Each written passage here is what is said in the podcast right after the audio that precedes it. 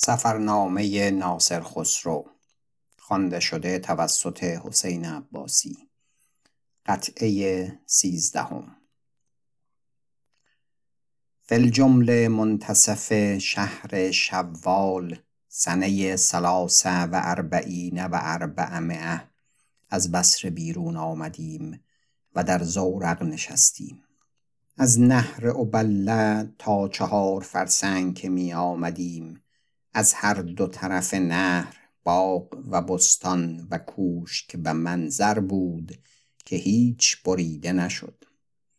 و شاخها از این نهر به هر جانب باز می شد که هر یک مقدار رودی بود.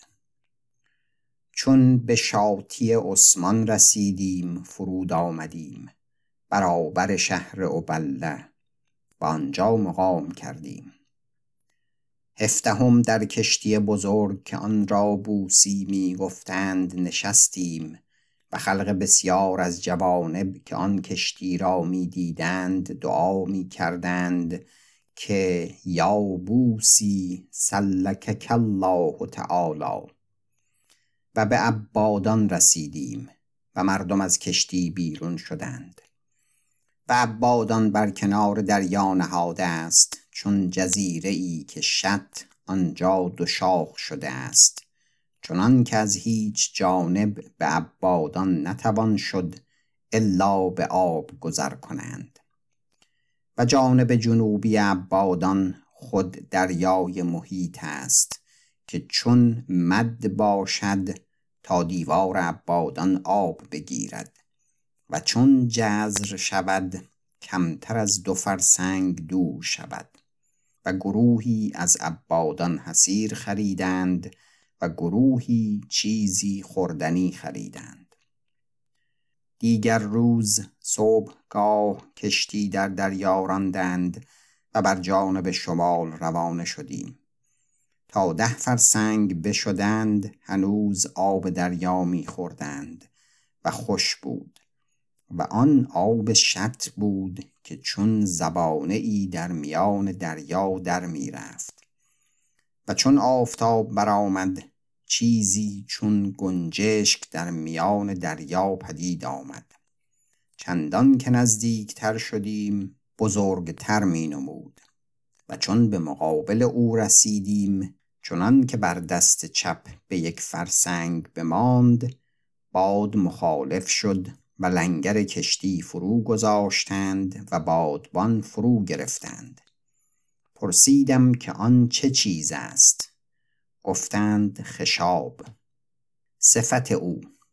چهار چوب است عظیم از ساج چون هیئت منجنیق نهاده اند مربع که قاعده آن فراخ باشد و سر آن تنگ.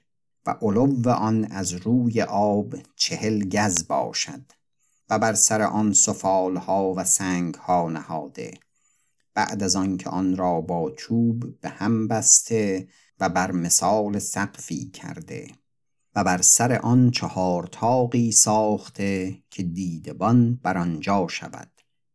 و این خشاب را بعضی می‌گویند که بازرگانی بزرگ ساخته است. و بعضی گفتند که پادشاهی ساخته است و غرض از آن دو چیز بوده است. یکی آن که در آن حدود که آن است خاکی گیرنده است و دریا تنک چنان که اگر کشتی بزرگ به آنجا رسد بر زمین نشیند و کس نتواند خلاص کردن. دوم آن که جهت عالم بدانند و اگر دزدی باشد ببینند و احتیاط کنند و به شب آنجا چراغ سوزند در آبگینه چنان که باد بر آن نتواند وزد و مردم از دور ببینند و احتیاط کنند و کشتی از آنجا بگردانند. و چون از خشاب بگذشتیم چنان که ناپدید شد دیگری بر شکل آن پدید آمد. اما بر سر این خانه گنبدی نبود. همانا تمام نتوانسته اند کردن. و از آنجا به شهر محروبان رسیدیم. شهری بزرگ است بر لب دریا نهاده. بر جانب شرقی و بازاری بزرگ دارد و جامعی نیکو. اما آب ایشان از باران بود. و غیر از آب باران چاه و کاریزی نبود که آب شیرین دهد.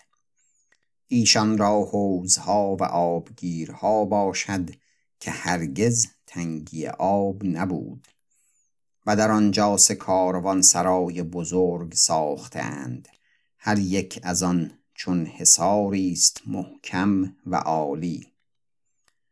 و در مسجد آدینه آنجا بر منبر نام یعقوب لیس دیدم نوشته. پرسیدم از یکی که حال چگونه بوده است. گفت که یعقوب لیس تا این شهر گرفته بود ولیکن دیگر هیچ امیر خراسان را آن قوت نبوده است.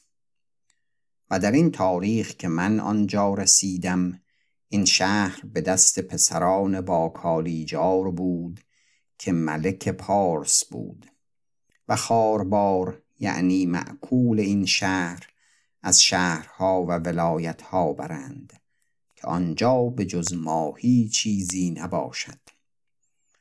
و این شهر باجگاهی است و کشتی بندان و چون از آنجا به جانب جنوب بر کنار دریا بروند ناحیت توه و کازرون باشد. و من در این شهر محروبان بماندم. به سبب آنکه گفتند راهها ناایمن است از آنکه پسران با کالیجار را با هم جنگ و خصومت بود.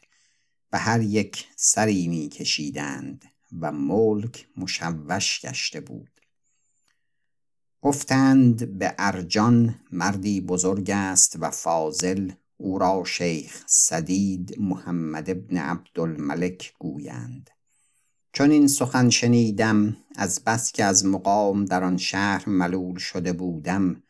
رقعی نوشتم بدو و احوال خود اعلام نمودم و التماس کردم که مرا از این شهر به موضعی رساند که ایمن باشد. چون رقعه بفرستادم روز سیوم سی مرد پیاده دیدم همه با سلاح. به نزدیک من آمدند و گفتند ما را شیخ فرستاده است تا در خدمت تو به ارجان رویم. و ما را به دلداری به ارجان بردند. ارجان شهری بزرگ است و در او بیست هزار مرد بود. و بر جانب شرقی آن رودی آب است که از کوه درآید و به جانب شمال آن رود. و چهار جوی عظیم بریدند و آب از میان شهر به در برده که خرج بسیار کردند و از شهر بگذرانیده. به آخر شهر بر آن باغها و بستانها ساخته.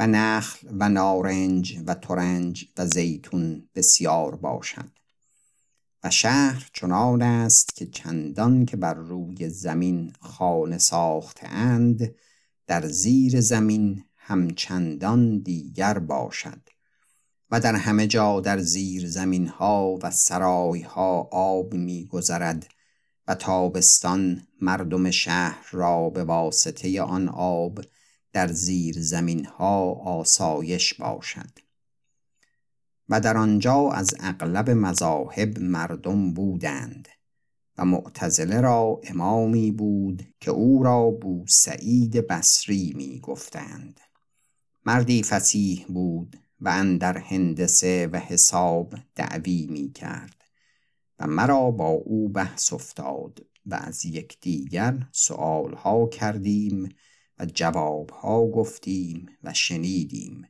در کلام و حساب و غیره.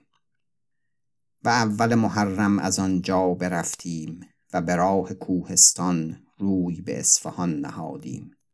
در راه به کوهی رسیدیم. در ری تنگ بود.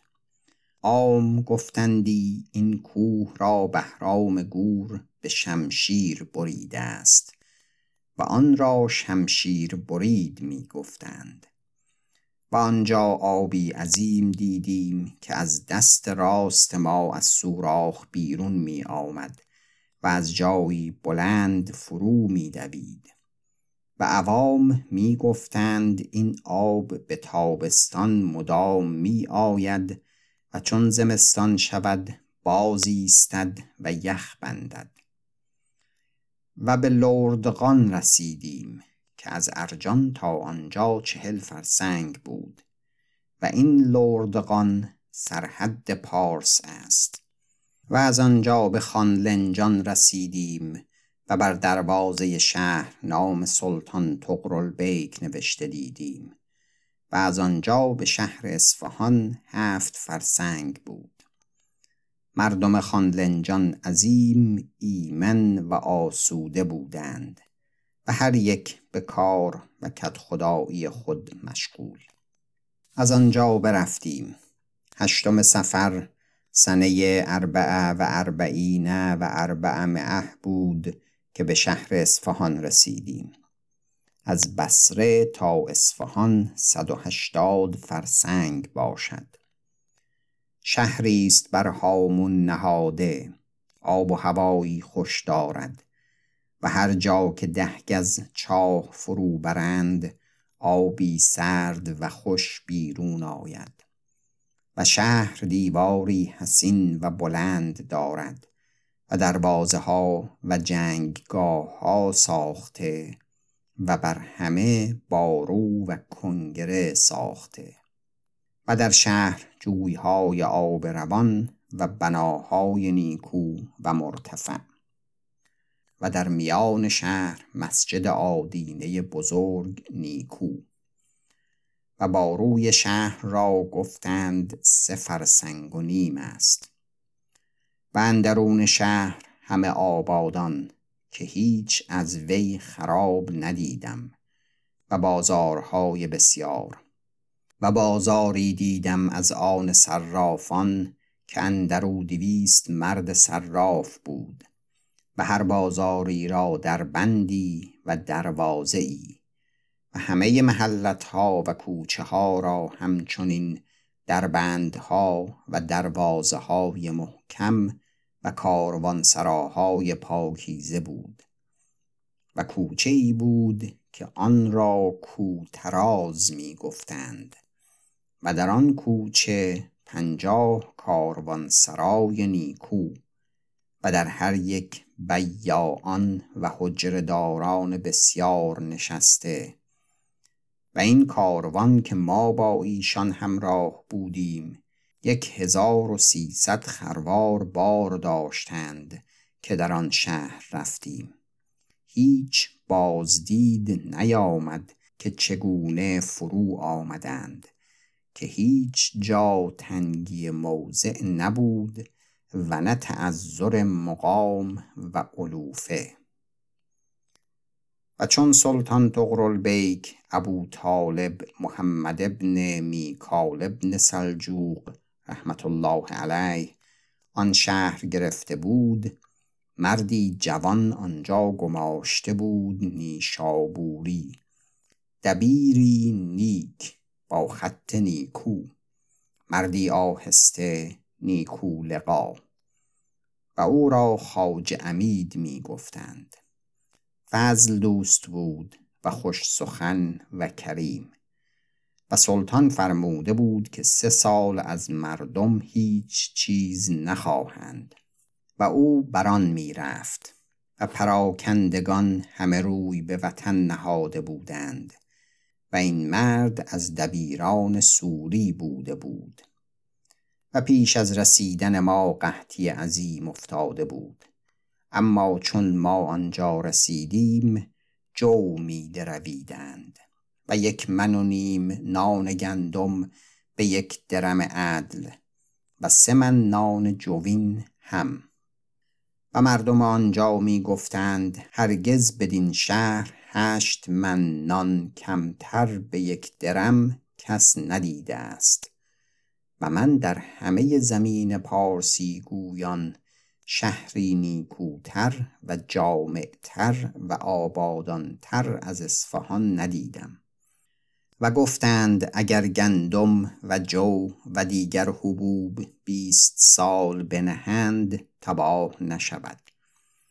و بعضی گفتند پیش از این که بارو نبود هوای شهر خوشتر از این بود و چون بارو ساختند متغیر شد چنان که بعضی چیزها به زیان می آید اما هوای روستا همچنان است که بود. و به سبب آنکه کاروان دیرتر به راه می افتاد بیست روز در اصفهان بماندم.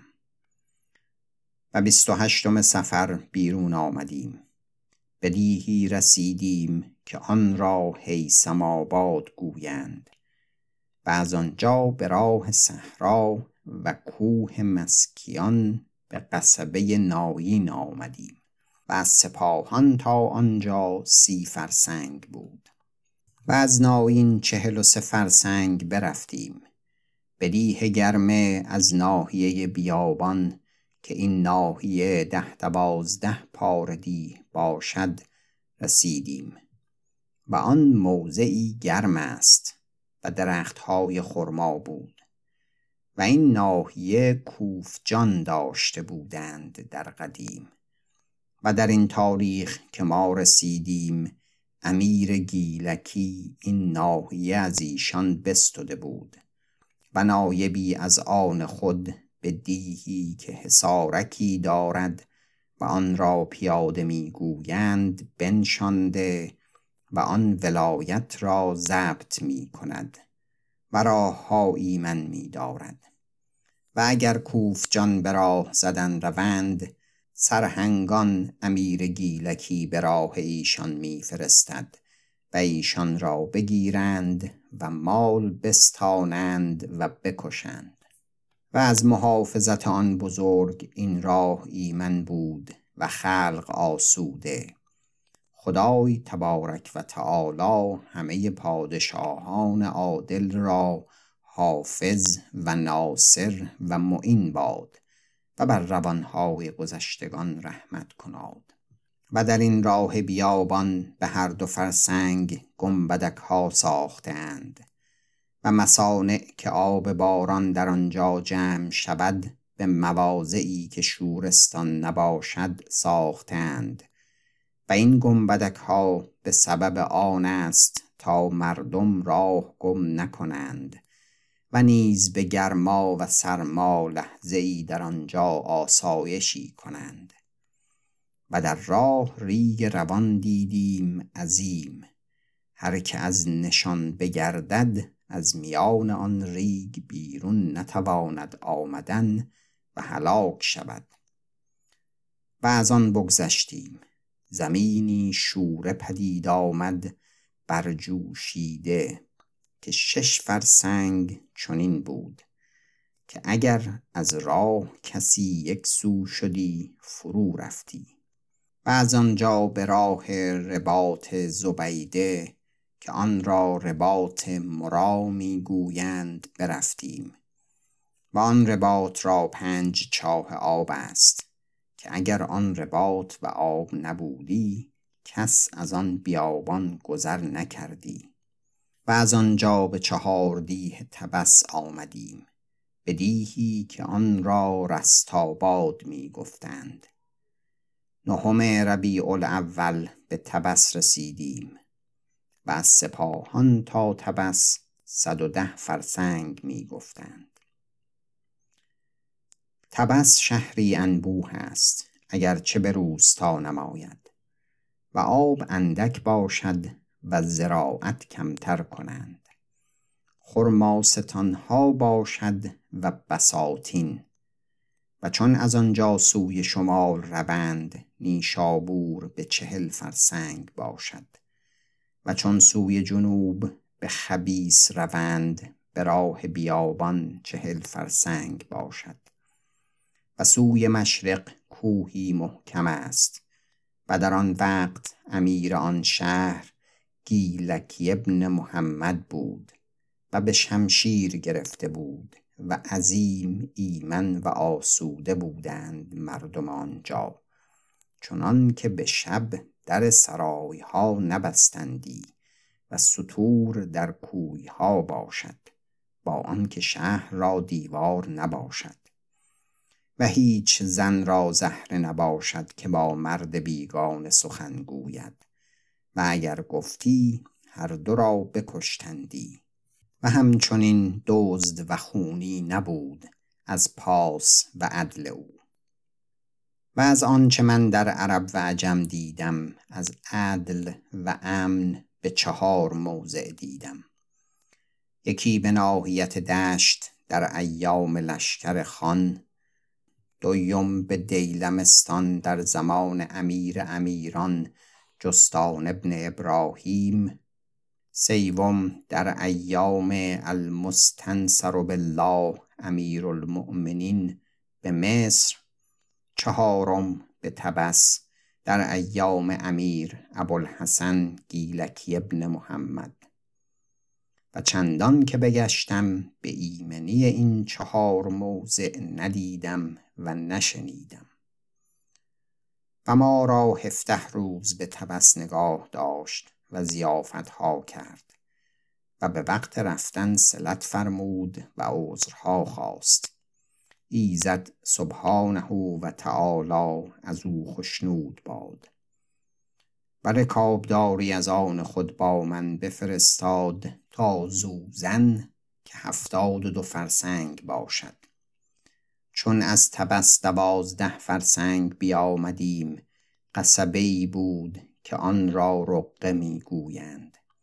آبهای روان داشت و زرع و باغ و درخت و بارو و مسجد آدینه و دیها و مزارع تمام دارد.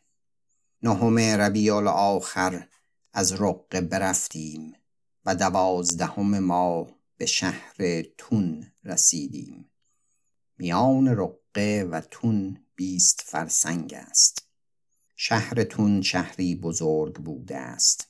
اما در آن وقت که من دیدم اغلب خراب بود و بر صحرایی نهاده است و آب روان و کاریز دارد و بر جانب شرقی باغهای بسیار بود و حصاری محکم داشت. گفتند در این شهر چهارصد کارگاه بوده است که زیلو بافتندی و در شهر درخت پسته بسیار بود در سرایها و مردم بلخ و تخارستان پندارند که پسته جز بر کوه نروید و نباشد. و چون از شهرتون برفتیم آن مرد گیلکی مرا حکایت کرد که وقتی ما از تون به گنابد می رفتیم دزدان بیرون آمدند و بر ما غلبه کردند. چند نفر از بیم خود را در چاه کاری زفکندند بعد از آن از آن جماعت یکی را پدری مشفق بود. بیامد و یکی را به مزد گرفت و در آن چاه گذاشت تا پسر او را بیرون آورد. چندان ریسمان و رسن که آن جماعت داشتند حاضر کردند و مردم بسیار بیامدند. هفتصد گز رسن فرو رفت تا آن مرد به بن چاه رسید. رسن آن پسر ببست و او را مرده برکشیدند. و آن مرد چون بیرون آمد گفت که آبی عظیم در این کاریز روان است و آن کاریز چهار فرسنگ می رود. و آن را گفتند که خسرو فرموده است کردن. و بیست و سیوم شهر ربیع الاخر به شهر قاین رسیدیم. از تون تا آنجا هجده فرسنگ می دارند اما کاروان به چهار روز تواند شدن که فرسنگ های گران است. صفت شهر قاین قاین شهری بزرگ و حسین است و گرد شهرستان خندقی دارد. و مسجدی آدینه به شهرستان اندر است.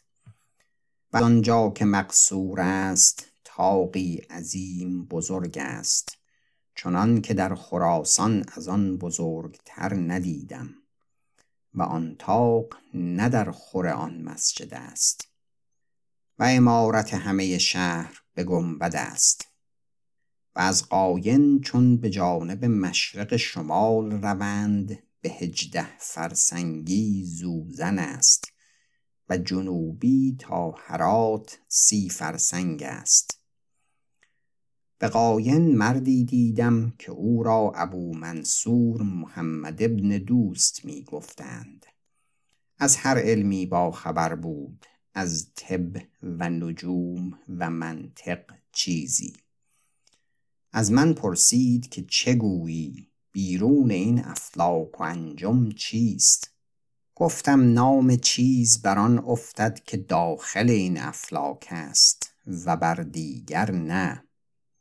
گفت چه بیرون از این گنبدها معنی است یا نه؟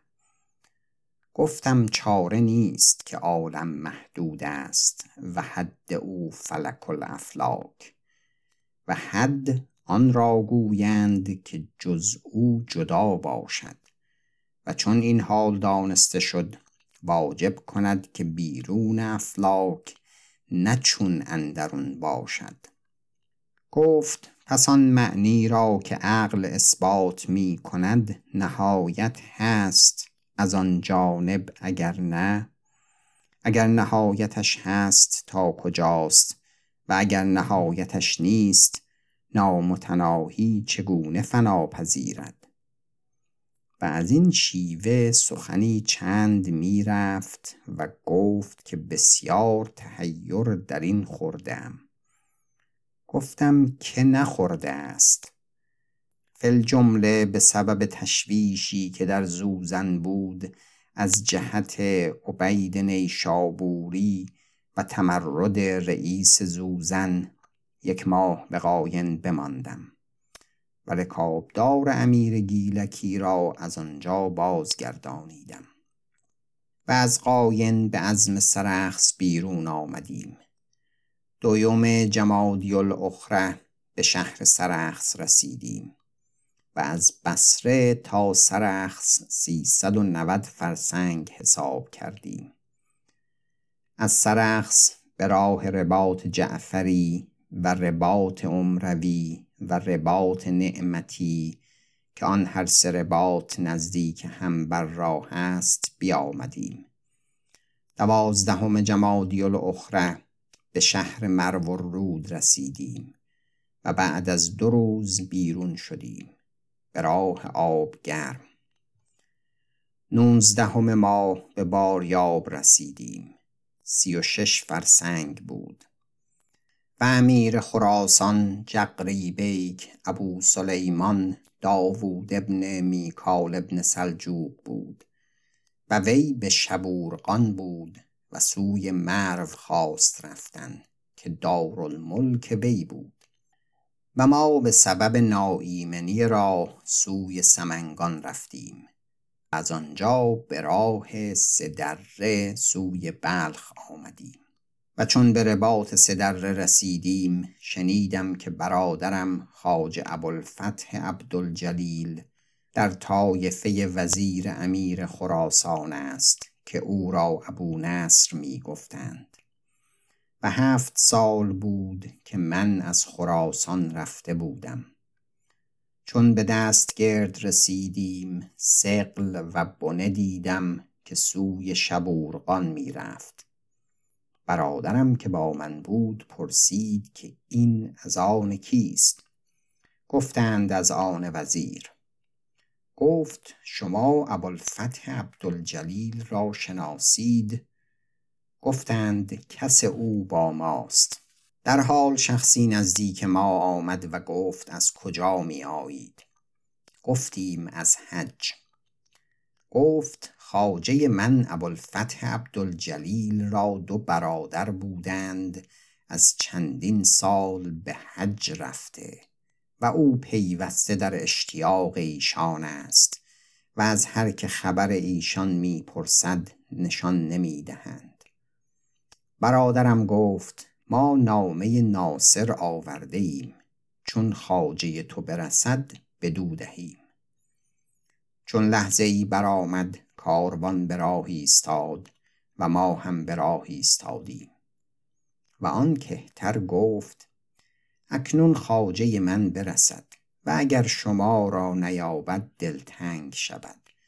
اگر آن نام مرا دهید تا بدو دهم دلخوش شود. برادرم گفت تو نامه ناصر می خواهی یا خود ناصر را؟ اینک ناصر.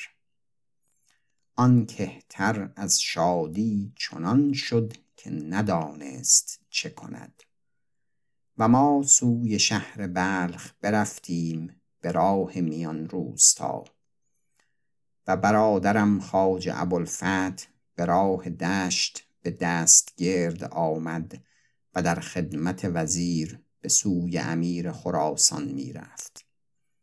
چون احوال ما بشنید از دستگرد بازگشت و بر سر پل جموکیان بنشست تا آنکه ما برسیدیم.